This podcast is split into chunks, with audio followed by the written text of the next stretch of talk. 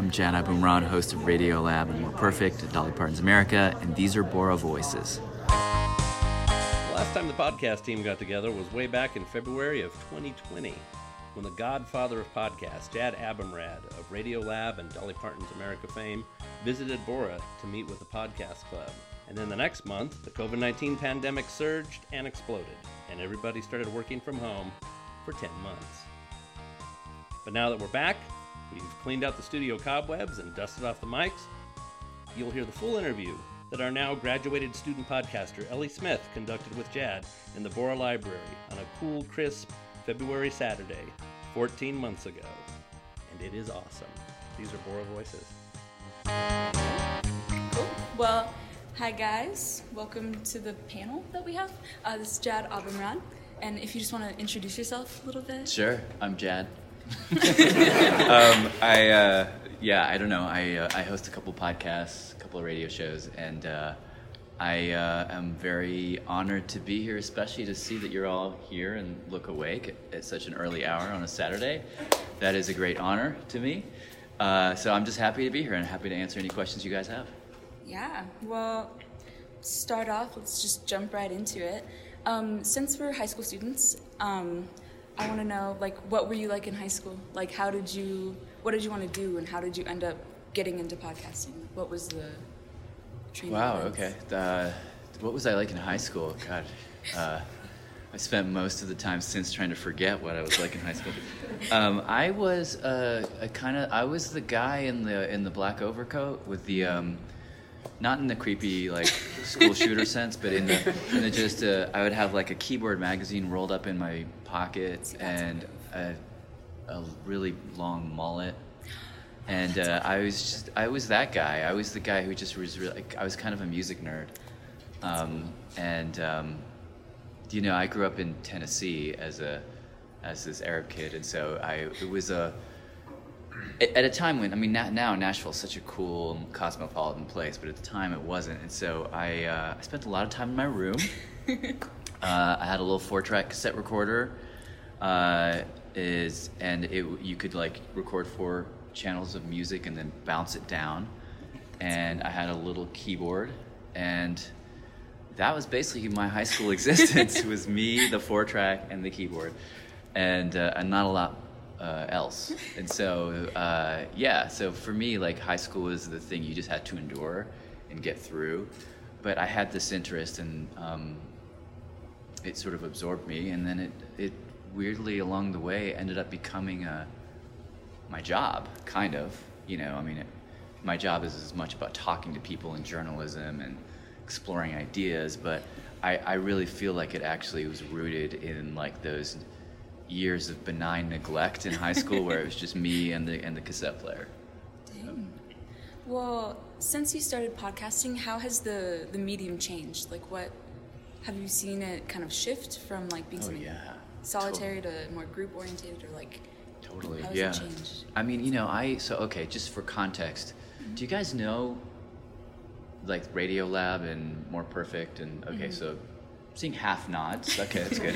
so for for those of you that are nodding just because you feel like you should, I will I will explain. I uh, so I started a show called Radio Lab in 2003, back in the Stone Age, and at that time, uh, there really wasn't anything. There were no podcasts at that point. There was um, there's public radio, and then there was other kinds of radio. But in terms of stories in audio, really it was public radio. Was the only thing, and it was really even just like an occasional story on the weekend or something, like an interesting, weirdly edited story.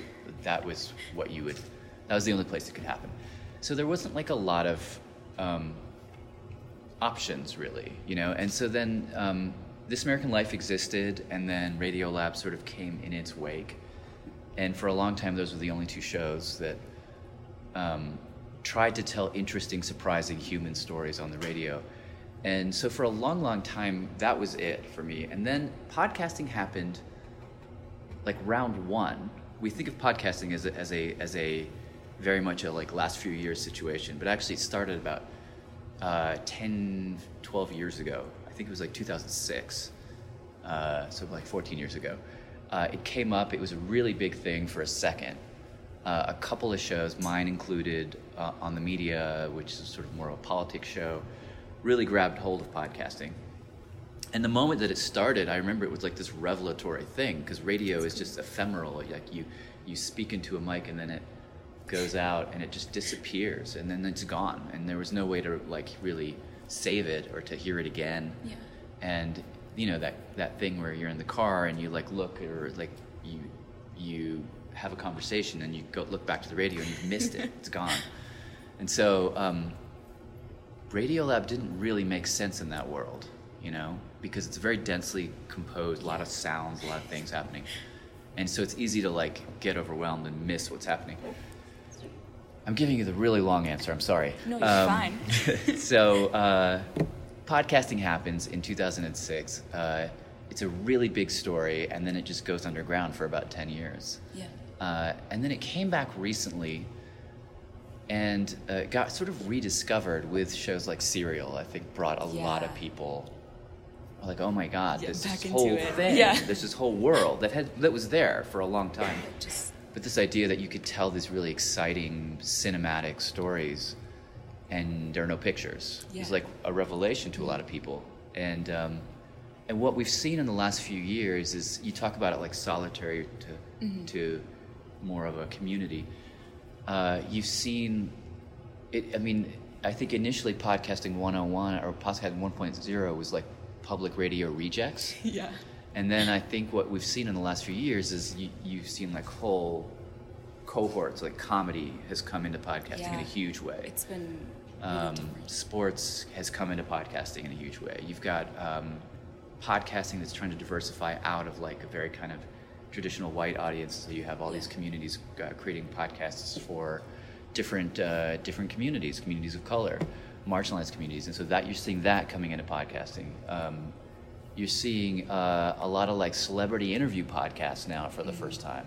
So like what that tells me is the economy is actually a real thing. Like it's actually, and you're seeing a lot of like um, for the first time, big budget like uh, Hollywood productions. productions, Yeah. and you're seeing agents like Hollywood agents who are really interested in this world. Because from that perspective, you, you know, it's like pod, like you guys made a podcasting studio Yeah. for like nothing, and that's all you need. Yeah. And like I think that the world is discovering like, oh, this is a, a way you can create content and ideas that can move the culture for no money. Yeah. It's like kind of a perfect medium in some way. And like so low cost, high reward. yeah, exactly. so a lot of people are, are discovering that and kind of coming in, and so we're seeing a lot of like, it's just it feels like a like a gold rush at the moment, to be Yeah. honest. And like with its growth, like you see like a bunch of people doing like storyline podcasting and like a bunch of one-offs. So you'll see like um, the one that I listened like the Dolores Ro- Roach one with Gimlet Media, where it's like a whole story, like a remake of Sweeney Todd, like. Yeah. something traditional, kind of nuanced into the new format. Like, do you see that continuing? Like, how do you see the future of podcasting? Do you think it'll be like more niche or? I don't know. I mean, it's it's it's really hard to judge right now. I mean, you have a lot of people. Like, it- it's just you have a lot of. It's really interesting. So you have a lot of people who who are seeing the creative possibilities of podcasting. Yeah. uh, and trying out series and forms and new ways of doing it. The audience has been growing, but it hasn't been like exploding, right? So you would Yeah, which think, is- based on the amount of attention, that um, exponential. that it's exponential. But actually, what you see in the audio uh, in the audience growth is this, over and going back like over the last 15 years, like Edison Research, who measures audience, it, it's kind of like this. It's like a slow incline. They actually say podcasting is the slowest growing medium of anything they've ever measured, which is completely different than how we think about it. Yeah. Um, but so what you have right now is a, a million podcasts. I think literally they counted, and it's like a million Oh my God. podcasts, and the audience is growing, and and now you're at a place where I think more Americans than not have listened to podcasts. So I don't know what that means. I mean, I think that at some level there's going to have to be an adjustment. There's going to have to be less podcasts out there. That's true. Um, but it's so fun that I feel like it's just going to keep attracting people who want to do weird things. And you can do the three or four episode thing, you know? I mean, getting an audience is hard these days Mm. Yeah. uh, Yeah. because there's so many choices that uh, a listener has. Yeah. But um, but yeah, this is my a long-winded way of saying I have no idea. I have no idea what's going to happen in podcast.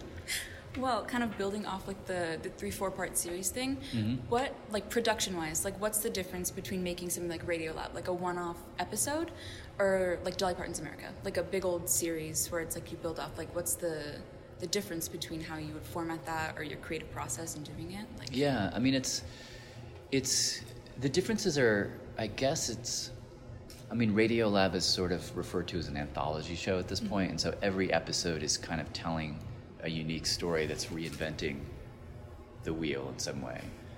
And so with every episode you kind of have to sort of introduce your idea, your characters to the audience, and then along the way, usually in the first 4 minutes, mm-hmm. explain to the audience why they should care about this. yeah, Um, but with something like Dolly Parton's America, it's interesting in that you have to do that once or twice at the beginning, but then you have mm-hmm. This character that people know and love, and Yeah. they can kind of, they can sort of evolve with the story. And so, in a way, it's like, it's easier to do these multi-episode arcs in a way. Um, you have to conceive of it all at once, which, which is the Yeah. hard part. And so the hard part for for the Dolly project was that, you know, I knew I I knew I wanted to do something about Dolly Mm-hmm. Parton, but initially I didn't know what exactly. I knew Yeah. I had this strange family connection to her that I could exploit, Mm. and so I could at least get an interview with her, uh, which turned into two interviews. And think, okay, there's something here. It's interesting. What is it? Is it a one episode, two episode? Yeah. I don't really know. Uh, I spent a good year and a half in that period of just like, what is this? How many? What? How, What? What's it going to sound like? You know, so you spend a lot of time at the beginning, kind of thinking and interviewing, and like so that lost period is Yeah. is is expanded at the at the front end. yeah, But then in the making of it, it was a lot easier because once I figured that all the forum questions out, it's like, oh, I don't. And, and she's Dolly Parton too, so it's like you don't really have to say a whole lot. You just kind of let her talk, frankly. So I don't know. Like I mean, every story, every series has its own challenges, but uh, uh, and this is the first multi-episode thing I've ever done. Yeah. You know, I mean, I've done thousands of episodes, but they're usually one-offs, um, and so I don't know. I don't know. Yeah. I again, I feel like every answer is I'm giving you is I don't know, but elaborate it out. and then kind of like on that point where like this stuff takes like years to to produce and make and then oftentimes when you like listen to them they're tangential like you go through and like you'll introduce like one thing like the other day i was listening to the man versus horse and like you introduce one thing where it's like you're talking about butts and then you move to pigs and then to horses and then right on back to the to the front so how do you like structure that thought process so it's tangential and like makes sense but you can like follow it Yeah, Yeah. that's a great question. Um, so the man versus horse uh, episode she was referring to is uh, it, it is a it's really uh, it's a it was it you you begin by meeting a reporter who uh, confesses that she has a big butt. And then she talks about how she got fascinated in butts, the female butt in particular. Uh, the way that people look at the butt, like, why do we even have a butt? Because apparently that is a real question for our species. No other species has a butt the way that we have a butt. Like, dogs have butts, but they don't have butt muscles. No. We're the only, like, species that has a butt muscle. Why is that? Turns out the answers are fascinating, so she kind of goes into that. Like apparently we have to we had to find a way to run and keep our head still, and so we need we needed a muscle in our butt that somehow attached to some other thing that kept our head still. I don't know. Yeah, I so we go into all of these things. So it's this like really careful chain of ideas, but ultimately where you land is this race that happens every year, where uh, humans try to outrun horses and uh, apparently the humans beat the horse. This was the first race that, that we covered where the humans beat the horses. Because the whole theory, the scientific theory as to why we stood up on two feet, Yeah. is we we learned to run long distances so that we could outrun big game. Because running on four legs is harder than running on two legs, and so um, that's one of the theories. And so it was proven correct to some degree in this race because we outran a horse. Because the horses would get tired, and then the humans would would keep running slowly. And anyhow, it's a, there's a lot of ideas that happen there. And so what we end up doing is you, you end up doing something like what film writers go through when they storyboard a uh, a story. You think of it in terms of scenes. You think of it in terms of questions. You think of it in terms of turns, right? So you ask a question: Why do we have butts? Right? you go to a scene. She talks about being in high school and and feeling a lot of shame about her butt, and then suddenly people like the culture changed and then big butts Yeah. were in and so she that's a scene and then uh, then she asks another question but like what about the like wh- who who studies butts apparently there are people who study butt muscles and then the butt fat there's like two wings of science so why do we have muscles in our butt? That's another question. Then you go to this other scene, which is a series of people talking about um, running, right? Yeah. So you, you structure your story like um, like a film would, in a way.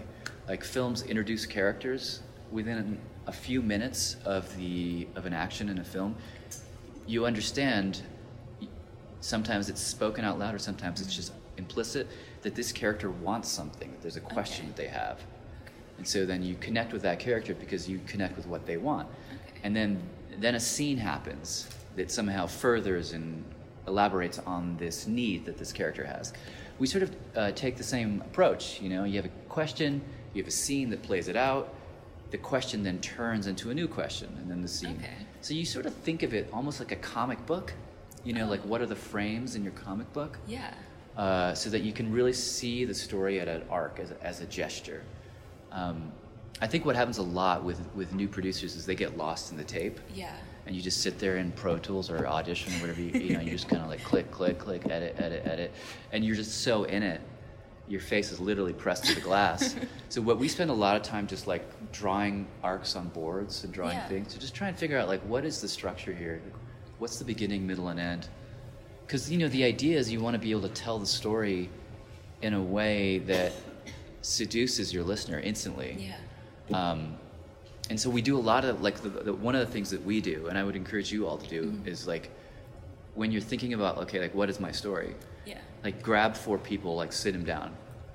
And just tell them the story as you best understand it and just watch their eyes Okay. you know? And if their See how it eyes like when their eyes are like this you're like ooh remember that. That worked. It's a good and then when they kind of when they kind of do this like, uh, like you see their weight shift back you're like okay i lost them something happened there so then you just kind of like do that a bunch of times back and forth and you just register the emotional impressions of your audience your little Okay. audience and then uh, you use that to workshop the structure you know Hmm. like okay i lost them in the middle like middles are always horrible for stories Hard.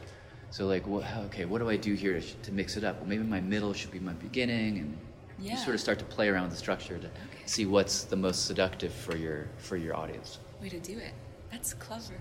So how you talked about like you put it in like a comic book panel, like you Mm-hmm. think of it as scenes. How do you convert that like kind of inherently visual thing into a medium that's just audio? Like how do you keep it like the same level of like seduction? you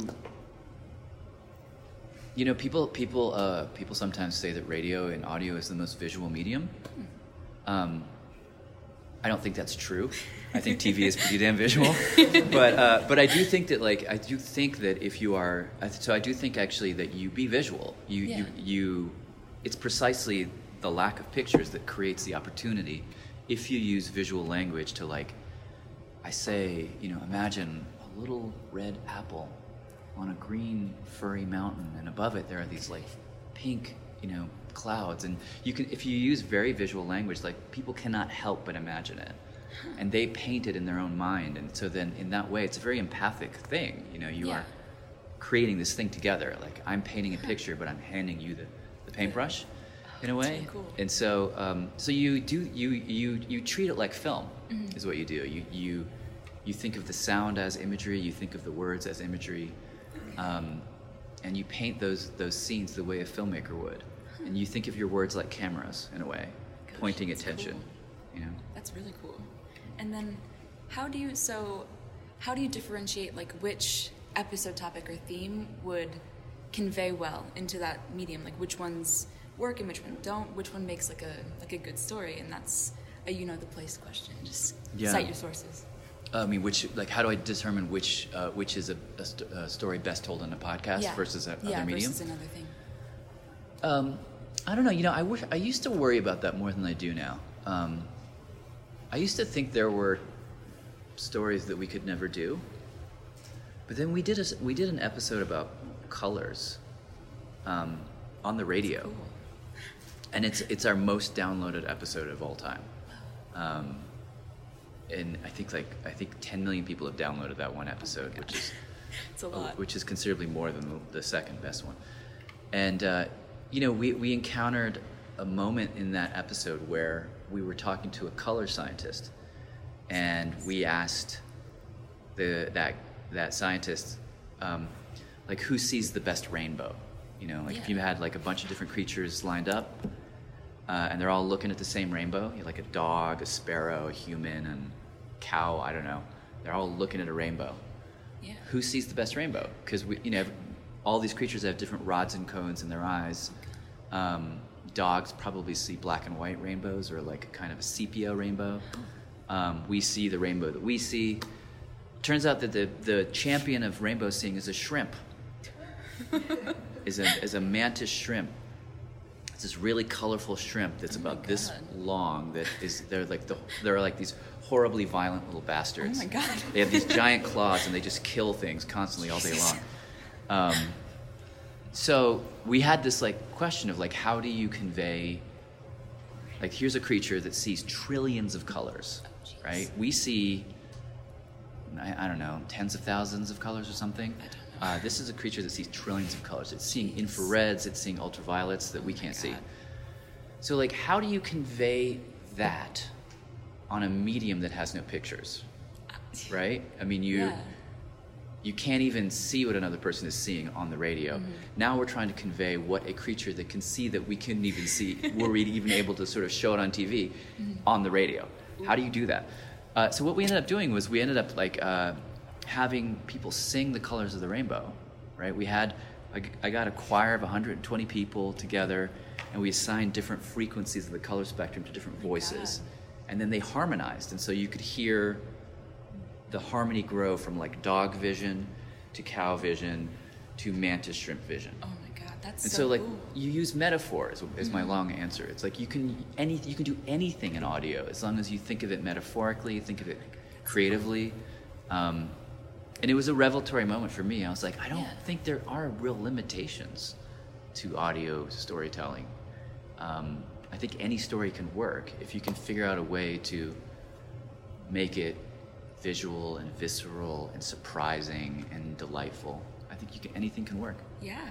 And then obviously like out of like the big massive stories that you consider, like every year that you do Radio Lab or Dolly Parton or anything like that, which ones work and which ones don't? Like how how does it work out like kind of sift through the the input to get the ones that you actually produce? Like what happens when it falls through? I mean, I don't know. I mean, the, the ones we produce are the ones that, um, mean, we meet every Friday. We have an editorial meeting, and uh, about 20 different producers come together, and they, everybody pitches stories. And, um, you know, you'll have like, over the course of a few months, hundreds of story ideas, and everybody's chasing them and making calls, and and it's really mysterious to me which ones work and which ones don't. You know, like oftentimes you've got the story and you're like, this is a killer story. This is such a good story. Um, and then you pitch it and it falls flat. Or you pitch it, everybody loves it, but then you go out and you find out some key element is, isn't true. Oh, that's Um, a bummer. it's like stories stories can fail on you in so many ways uh, i often like at the editorial meetings we always we often talk about how like stories are trying really hard to hurt you like they're they're trying really hard to suck um, there's so many ways that a story can suck. Uh, and so you know sometimes the ones that succeed uh, it's really mysterious you know? I, w- I will say this like almost always the story i think i'm going for is not the story that ends up happening. Um, like you know dolly parton's america i couldn't have told you it was going to turn out that way. Um, i thought i was doing something much different. But then there was a moment interviewing a class at the university of tennessee where i met a bunch of um, students who had really intense relationships to dolly parton that went beyond i love her which is what you hear from a lot Yeah. of people it was like i love her but i feel like she is cartooning the South, or I love her, but I feel like she she does this, or I love her and she makes me proud. And no one else in my community makes me proud. Like these really interesting, nuanced takes on how she influences their lives, and Yeah. everything changed in that moment. I thought, oh, that's the story I want to do. I want to story, do the story of Dolly reflected through these these kids. Yeah. Um, I didn't know that going in, you know. So it's everything changes, and so it, it's the one of the reasons I still do this work is that I can never predict what's gonna be a good story and what isn't, because in the process of doing the story, you grow, you change, and you become Yeah. a different person. Yeah. Well, kind of building off of that, like, how do you decide like the theme that you kind of want to ultimately bring it back to? Because usually, like, it goes on the big story loop where you find out like something that's like fundamentally changes your story that you want to do. So, like, you find out about the students or mm-hmm. some big question is posed. How do you do? You pick a theme when you start, or do you kind of do your reporting and then come back and think, what's your your takeaway? My my own process is something like it's a hybrid of those two things. You kind of have to have an idea before you start. I really do feel like before I pick up the mic and go out to interview someone, I have to have a like a a notion. I have to have a Yeah. point of view. Um, otherwise, I, I wouldn't ask interesting questions, right? um, but I also always feel like there's 40% of it, 50% of it's unknown to me. Um, whether it's in that interview or in the whole act of creation. I always feel like in a poker player, right? Is if you're playing poker, you've got the like like uh, um, what's it called, Texas Hold'em, right? You've got your th- three cards or whatever it is, and then you've got two cards face up, and then you've got a couple cards face down. Yeah. So they're the cards that only you have. There's the cards everybody can see, and then the cards that are face down. I feel like it's some kind of rela- ratio like that. There's the stuff everybody knows. There's the stuff you have in your head, and then there's the stuff that nobody knows. And I always feel like there's got to be about 30% that just is unknown, completely unknown. Uh, so, um, what that results in is that you, you go in, you have a theme, you have an idea, you do a bunch of interviews, you come back, you start to build the thing. And in the building and in the writing of it, you realize there are these massive holes that you hadn't even seen. Oh, wow, I didn't report that whole chapter. Like in Dolly Parton's America, as an example. Mm. I did an interview with Dolly. We sat down for four hours and talked through all these things. She was telling so many stories that I, I almost like got blinded at a certain point. And when I went back and cut the tape, I realized, oh, she's talking about this song that her mom used to sing her when she was young about a woman being murdered. This woman being brutally murdered by a guy thrown in a river. Her mother used to sing her this song what's what's what is that?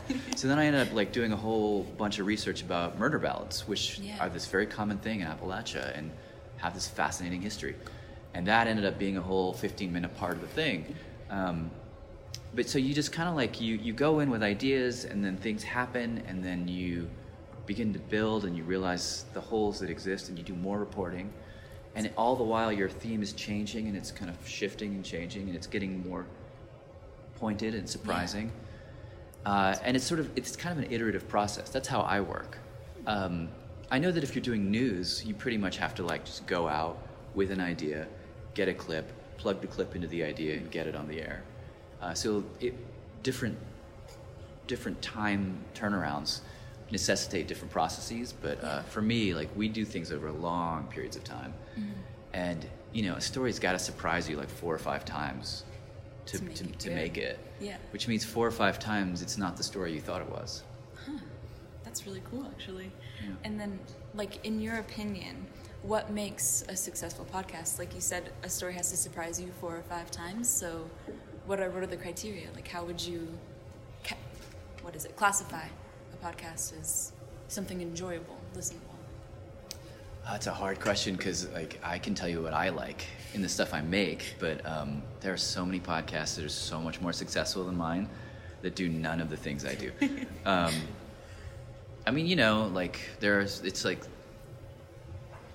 it could be something as simple as like intimacy, you know, somebody who asks really good questions and creates that sense of shared intimacy. Like I love the I love uh, Marc Maron's podcast because he's this comedian and he interviews other comedians. And when he interviews other comedians, it's really interesting to me because they have this like shared world and you feel like you're listening in on somebody else's like special conversation. Like that works. It's just like he and another person work. Um, it's not what I do, but so like that that can make a great podcast. For me, the kind of narrative long form stuff that I do, I feel like you know I want to meet somebody that I really um, connect with in the first four or five minutes of a story. Uh, I want there to be something ha- happens in the story that's surprising, not just surprising, but like startling, Okay. right? That makes you just be like, wait, what? Yeah, like a just- whiplash moment? Yeah, where you're just like, I think I need to question everything, you know, like that kind of surprise. Yeah. Uh, so like there, in our in our story meetings, we talk a lot about the difference between gee whiz and that, because there's a like cool, like there's that kind of surprise, and then there's a like whoa. So like I, you need the whoa, maybe two woes per story, right? So I, we think a lot about that. That's an ingredient for me. Um, I think a lot about layers, Mm. right? This is kind of abstract, so I apologize, but uh, I think about like every story. Um, it's got to have like four narrative layers in a way, Yeah. like four entry points. Mm-hmm. Like, oh, this is a story like Dolly Parton. This is a story about Dolly Parton. Yeah. Oh, wait, no, it's a story about the South. Mm. Oh no, wait, it's a story about, um, you know, the women's movement over the over yeah, cool. Really the like 20th one. century. It's like there there are all these narrative layers that are in operation, and they're almost like counterpointally woven Yeah. together. Um, so I think about layers a lot. I think about surprise. Um, you know, I just think also just like there is something. Getting back to my first answer, there's something about just like two people talking and having Yeah. like a, a conversation that's where everything that's happening is new to them. Mm-hmm. Like when you hit those moments in an interview, it's just like so just exciting. Yeah. So you want those moments. Um, beautiful music helps. That's true. So I don't know. That it's it's like you can make these lists of ingredients, but there's so many stories that work and have none of it. You know. Yeah. Um, and then since you like started Radio Lab and like started podcasting in like early 2000s, like when all of us were like babies or non-existent, like how has So weird. I've been no not to like be weird, but I've been listening to your podcast since I was one. So just think about So that. weird. Yeah. um, yeah, it's been like in the background of my life for like ever. Um, but how has like what makes something enjoyable or layered or like popular? How has that changed since like 2003 to 2020? Like, what's the True crime? there? Yeah. I mean, I don't know. really cool. It's like the, now it's, it's it's true crime and more true crime. You know, and Yeah, and there's a lot of investigative s like series that uh, Yeah. there's there. uh, You know, it hasn't really changed that much. Mm-hmm. You know, I mean it. Except in the ways I described earlier, it was it was very much an outgrowth of radio and public radio. And now it's all these different sounds and flavors. Um, but I still think at the end of the day, like the good stories win. You know, and the good stories in, that that were good when you were one uh, are still good now. I Yeah. think. Um, you know, I mean, there are changes that I definitely hear in terms of style. You know, Yeah. I mean, I remember when when we started, and you were one, which is so weird to me. 2002. it, like the, the the style of editing was shocking to people. Yeah. like people didn't get it, and now it's just kind of not. It's so so not an issue. It's like Yeah. people like so that that's interesting to me. The ways in which the styles have evolved and become much more welcoming. Yeah. Um, that's changed for sure. Um, I think the stories have gotten more complex in the last 15 years. Um, and I think that's not just for podcasting, but for all of media. You know, you go back and you look at early, early stories uh, eh, in the six, you know, 60s and 70s in terms of like when you when you start to get these sort of like great film auteurs. Um, the stories are complicated, but they're not. They're not like now people are playing with structure in such a crazy Yeah, way and really cool. bouncing back and playing with Yeah. time in a really interesting way. I mean, like from Hill Street Blues to now. Uh, none of you will know what Hill Street Blues is. It's fine. Don't worry about it. Um, but like that, that was one of the first TV shows that really messed with structure and messed with time. And uh, from that point to now, things have gotten so layered and interesting. Yeah. I love it personally. I think it's really cool. I like the the playing with structure and like moving things around and like Yeah. especially with true crime, like you take the end of the story and you put it right at the beginning Right, and right. then you try and track back how you got there. I think it's just a really cool like inversion of like Totally. the Agatha Christie, like you swap it right around. and Yeah, totally. Make it interesting. And then kind of like I think most of us, if not all of us here, are like interested in like going into podcasting somehow.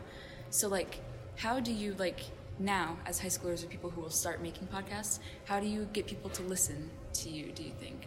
Any tips and tricks on Oh man, that is the question.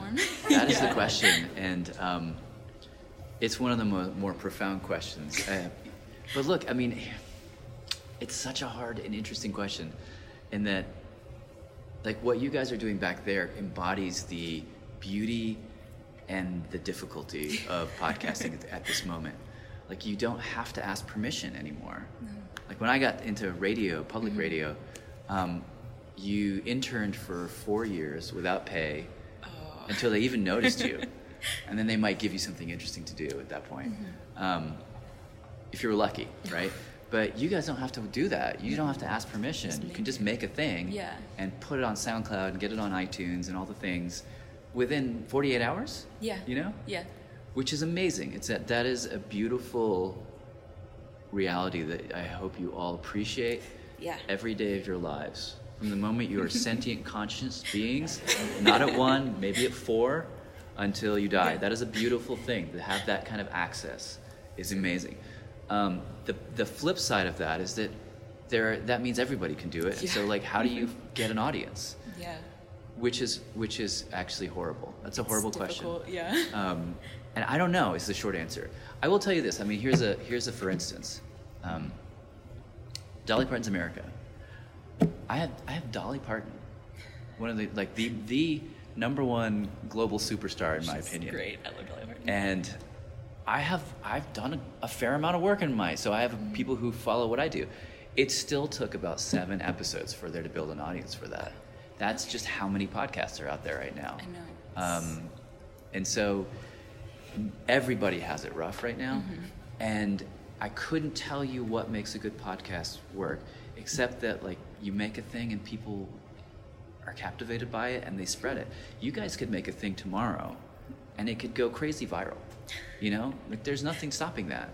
That's. Um, That's a crazy thought, though. That'd it's a crazy cool. thought. Like you, like you guys. I mean, it's it's the the the impression might be that I've been doing this for so long that it's like there's this distance experientially between what I'm doing and where you guys are at. But you could you could cross that distance. You could cross that entire gap tomorrow if you make a thing that people want to hear.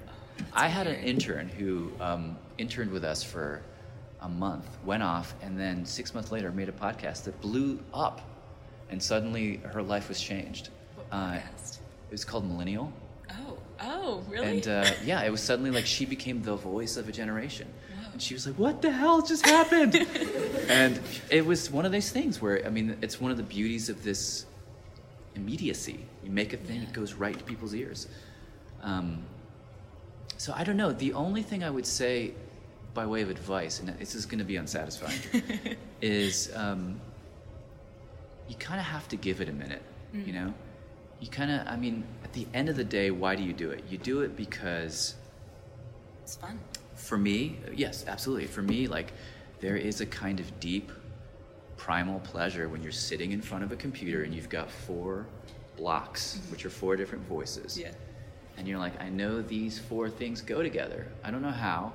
And so you kind of move this one to the left, move that one to the right, and you cut them and you put them together, and then you're just like, oh, they're just they're they're fighting. They're not working. But then there's that moment where you put this one here and that one there, and then you hear it, and it just kind of sparks. It's almost like the tape is like waving at you, being like, "We like this," right? it's a beautiful moment. I I will always do it for that moment. I feel like I just I figure out the world in those moments. I figure out meaning in those moments.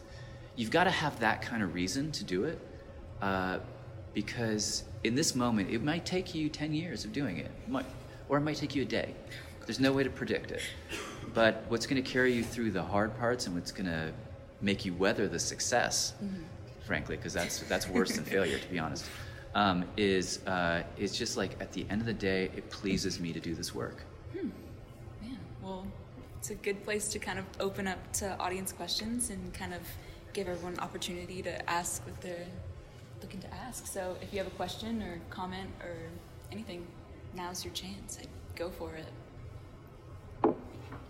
As far as the music goes in the podcasts, have you ever like done the keyboard, like created the music? In Oh, I create all the music. Oh, you do. Yeah, we write all the music for the podcast. Great. Um, yeah, I, it used to just be me. That's why I, I spiritually I connect with that room over there because it used to just be me and the little thing and making the noises, and um, occasionally you get a musician in. But no, I, I, I wrote all the music for it, and now I'm lucky to work with a lot of people who write the music with me. Carlos, did I get your name right? Yeah. Okay. You say you said that you uh, do this podcast for like that primal pleasure of putting those sounds together. Is there any like ulterior like motive almost like to just to entertain, or is it to just get some kind of message out to people, or is it just for the most part purely for that pleasure? It's both. It's both. You know, it's like, um, it's a little bit like, uh, trying to think of an analogy that'll make sense. Um, I'll date myself. Although vinyl's kind of in, right? You, do you guys do you Yeah, guys no, own vinyl? yeah. Okay. So like back. you know back in the um, no, I wasn't born that long ago, but you know like we would uh, in school we got really into collecting vinyl, and we, we we'd like have these parties where we'd um, we basically uh, sit down and I was, I was gonna, I'm editing in my head. Sorry, we, we'd sit down and, and play some records for each other, and it would be you know I was really really into um, jazz for a while when I was studying music in school, and there'd be that moment you'd be like, oh my god, dude, listen to this solo, listen, to, listen, shh, just listen. Do you hear that? Do you hear what they that, what they just did? And then they'd be like, no, and be like, no, no, let me play it back, and then just you you you play the solo again, and you share these musical moments, and you know what you're doing is like sharing a thing that moved you deeply, but to see it move someone else completes the experience in some way. Um, it's the deepest kind of sharing. So for me, the sort of second chapter to the thing I was describing of moving the voices around, um, you're doing that because it's somehow not real until it's in someone else's mind too. Um, and I think that when the when the tape waves, what the what the message really there is, I think you've unlocked the distance between you and another mind. I think that's what the tape is really saying, in some way. So yeah, it's it's about both, but it starts very personal and private for me, and then it, and then it then you. If it were just to stay that way, that would feel sad, but you so you try and you try and give it to someone else.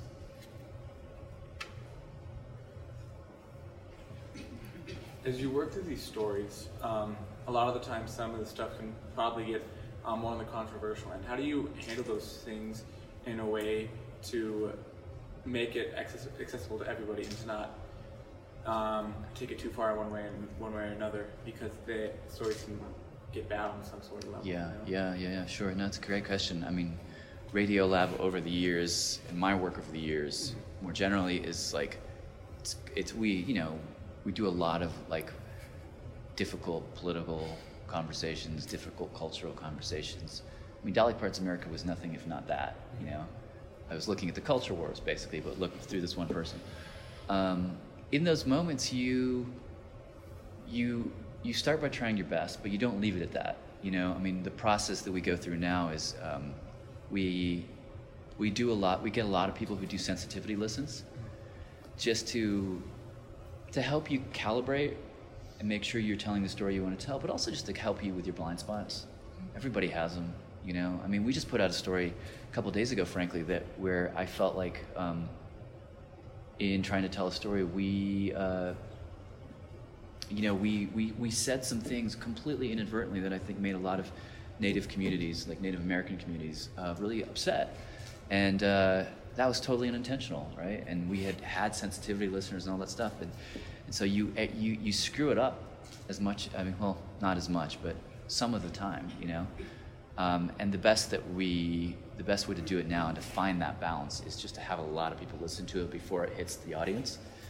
Um, and to have people listen to it who don't like you. That, that's sort of one of the big problems that we all make, I think, is we get our friends to listen. But if you're doing a really hard piece, if it's about race, if it's about gender, um, uh, you, you kind of need to make sure to get people who don't really have any, uh, they're not beholden to you in any way. They're just like, I'm going to be completely honest with you. Uh, you're sounding really dumb and really ignorant right here. Uh, but you know, so it's like that kind of thing. It's like you just you just try and you just try and surround yourself with people who can be honest. I think yeah, you had a question over there. Do you have a personal favorite episode or topic you've covered? It's usually the last thing I've done. um, just because I have like a weird amnesia for uh, for some of the stories, because you like you throw your whole being into them and then uh, and then they're gone and you just like you're so traumatized by the experience in some way that you just kind of forget. Um, I you know I do feel like the Dolly Parton series captured something that I've been trying to put my trying to capture for a long time. Um, for me, uh, music is how I see the world. It's how I process the world, not just musically, but like culturally, politically. And I was able to somehow bring it all together in that series in a way that uh, feels kind of close. Feels close to you.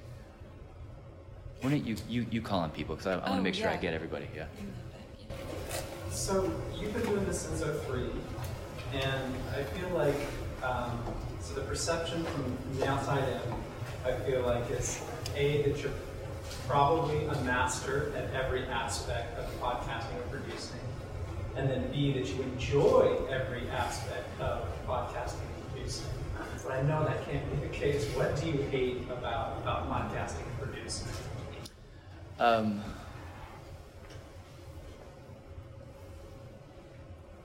what do I hate about it? I mean, I hate, I hate, I, I love and hate it all. You know, it's like it's kind of, it's almost too big a question. It's I, I. I'll sort of take the entirety of your question. Uh, so it's I, I um. Like the the the, the, the stories that I, the, the stories humiliate you they make you feel horrible. They make you feel so dumb, like just on at every level. Like you, we we you know the, the style that we started at Radio Lab and that I've taken in is it's like it's a kind of like you commit to learning in front of the audience, and so you have frequently these these moments where you go out and you do an interview. You kind of know you're not asking the right questions. You're not because the answers you're getting are too simple. And you're like, "Ah, I'm not asking the right question. Like, what's going on here? And you're flailing about. And on some level, I'm like, I know this is my job to be dumb right now. But then you go back and you edit that tape, and you have to edit that yourself being stupid for 12 hours. And you- literally start to a- yell at the, at, the, at the screen. You're like, ask a better question, asshole. Jesus. I remember my first interview with Dolly, I, I came back, and she was so blindingly charismatic that I asked like three questions. And the whole time I'm editing that tape, I'm like, you, you are so stupid. You know, or you're a supposed master. Like, where, why aren't you asking a question? Follow up. You know, like I'm trying to, you know, so you're having that kind of self-loathing. It's like baked into the process. Um, but but that's kind of the pleasure of it as well, in some way, because if you do figure it out, I feel like it's you're figuring you out in some way, like on some like literal level. You're you're figuring out the guy who is dumb and making him smarter, you know. So I feel like there's a way in which it's like it's like therapy, in some weird way. It's like personal growth. So I I hate all aspects of it, but I feel like the hate is the engine that that that uh, that's like thrust. It creates movement because then I'll end up at the end of this process being like feeling a little bit taller, you know. So, but the interviewing more than anything, I feel like is is the part. If I had to put my finger on one um, yeah. Ms. Johnson. Uh, so your partner in crime, Robert, is retiring, right? This- Yeah. And um, we are in, in a similar situation sometimes that our um, sometimes lead voices leave us after a maximum of three years. Um, so um, I am wondering what, what you think that's going to do to change the voice or the identity of your podcast. Because I feel like we can kind of relate to that since ours kind of shifts identity Yeah. every, every little while. Yeah, I mean, I'll answer it personally because I. This is the first time I'm going through that. Uh, it's as opposed to a three-year cycle, it's a 17-year cycle. But uh, I mean, what's happened at Radiolab from over those 17 years is that it began as as a duet, as uh, Robert and I. Um, really early in the morning in the studio, just improvising, making things up, and then trying to make stories out of that. And uh, over the years, what's happened is that we we hired all of these people who've come and they've stood initially next to us, but now in some cases they're standing in front of us, and they're leading us. And so I see what's going to happen to Radiolab as we've, we're going from a duet to a collective in some way, and it's going to be much more about featuring those other producers and um, kind of giving them a platform. And it's the, the show will become just what they wake up in the morning wanting to think about, you know? And so I think it's about people who are passionate and leading the program. Clearly, you're one of those people, and but you created a community, and hopefully that community will own some of that passion and then take it in new directions. Um, I feel like that's it. It's like it's like this emotional handing of the, of the baton in some way, um, and allowing it to change and grow. And, and uh, I mean, the fact that you're all here, it's like kind of it's uh, it's good. Tea leaves are good.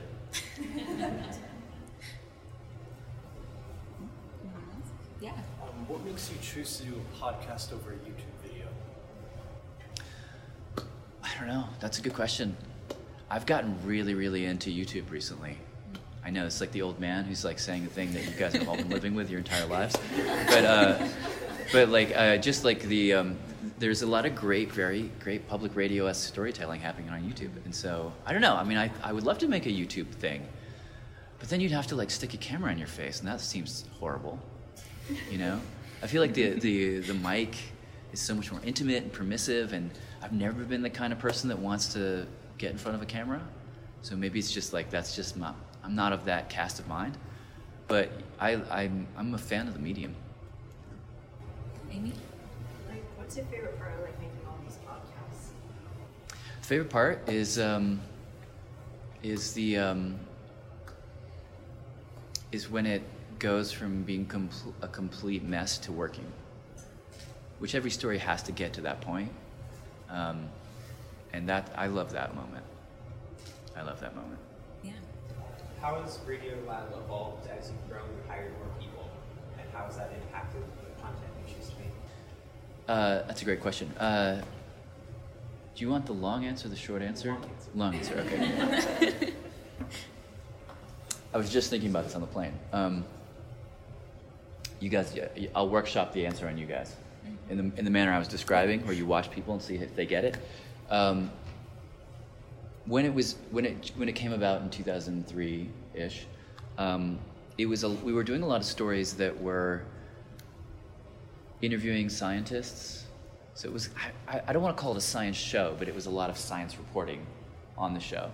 It's more like science for poets, is what, is what I was thinking. Uh, but the sort of the principal move that we would do if, in that phase was um, you talk to a scientist, you have this like really intense conversation about their work, and they tell they talk to you about what they understand, and at some point you arrive at that moment where you are beyond the bounds of what they know, and you both it's almost like you're walking to the pier and you get to the edge of the pier and you look out at the great beyond the ocean and marvel at the world and all the questions that have yet to be answered.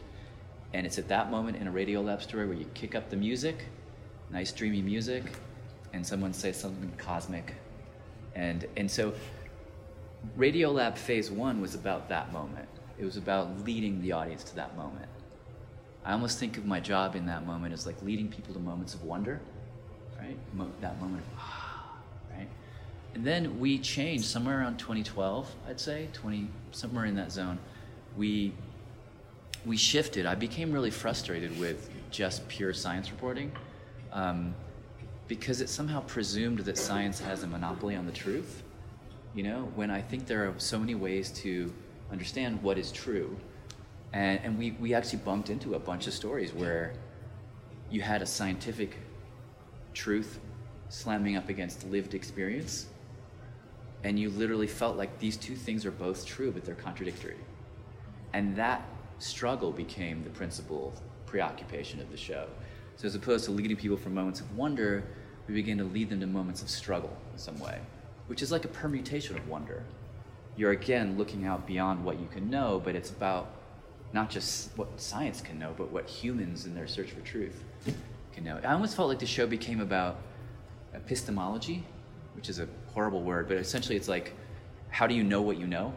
You know, uh, William James said, knowledge is only one way of knowing.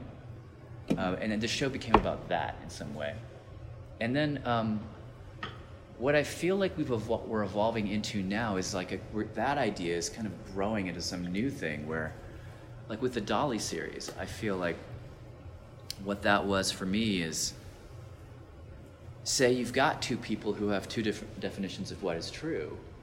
You can't just leave it at that. There's some way in which something has to be revealed to take both parties into a new space, right? Um, like there's this idea in psychology called uh, in, in, in, psychology called recognition theory, which is like um, if two people are engaged in a relationship, like I totally I know I've totally lost you guys, but I, am work, I'm working this out as we go. Um, the uh, it's uh, so we, we, we were used to thinking of each other as like these autonomous beings like i talk to you i say mm-hmm. i think a thing and then i say it you take it in mm-hmm. you think about it and then you say something to me and then i take that in it's like we are two beings that are separate mm-hmm. and we're exchanging words we're exchanging ideas um, this theory says that no when two people are together and they have a relationship actually they're creating a third thing they're creating a new thing uh, and, and they call it the third, right? It's like any good relationship has created a separate entity that is that cannot exist without those two people, but but is is separate from them in some way.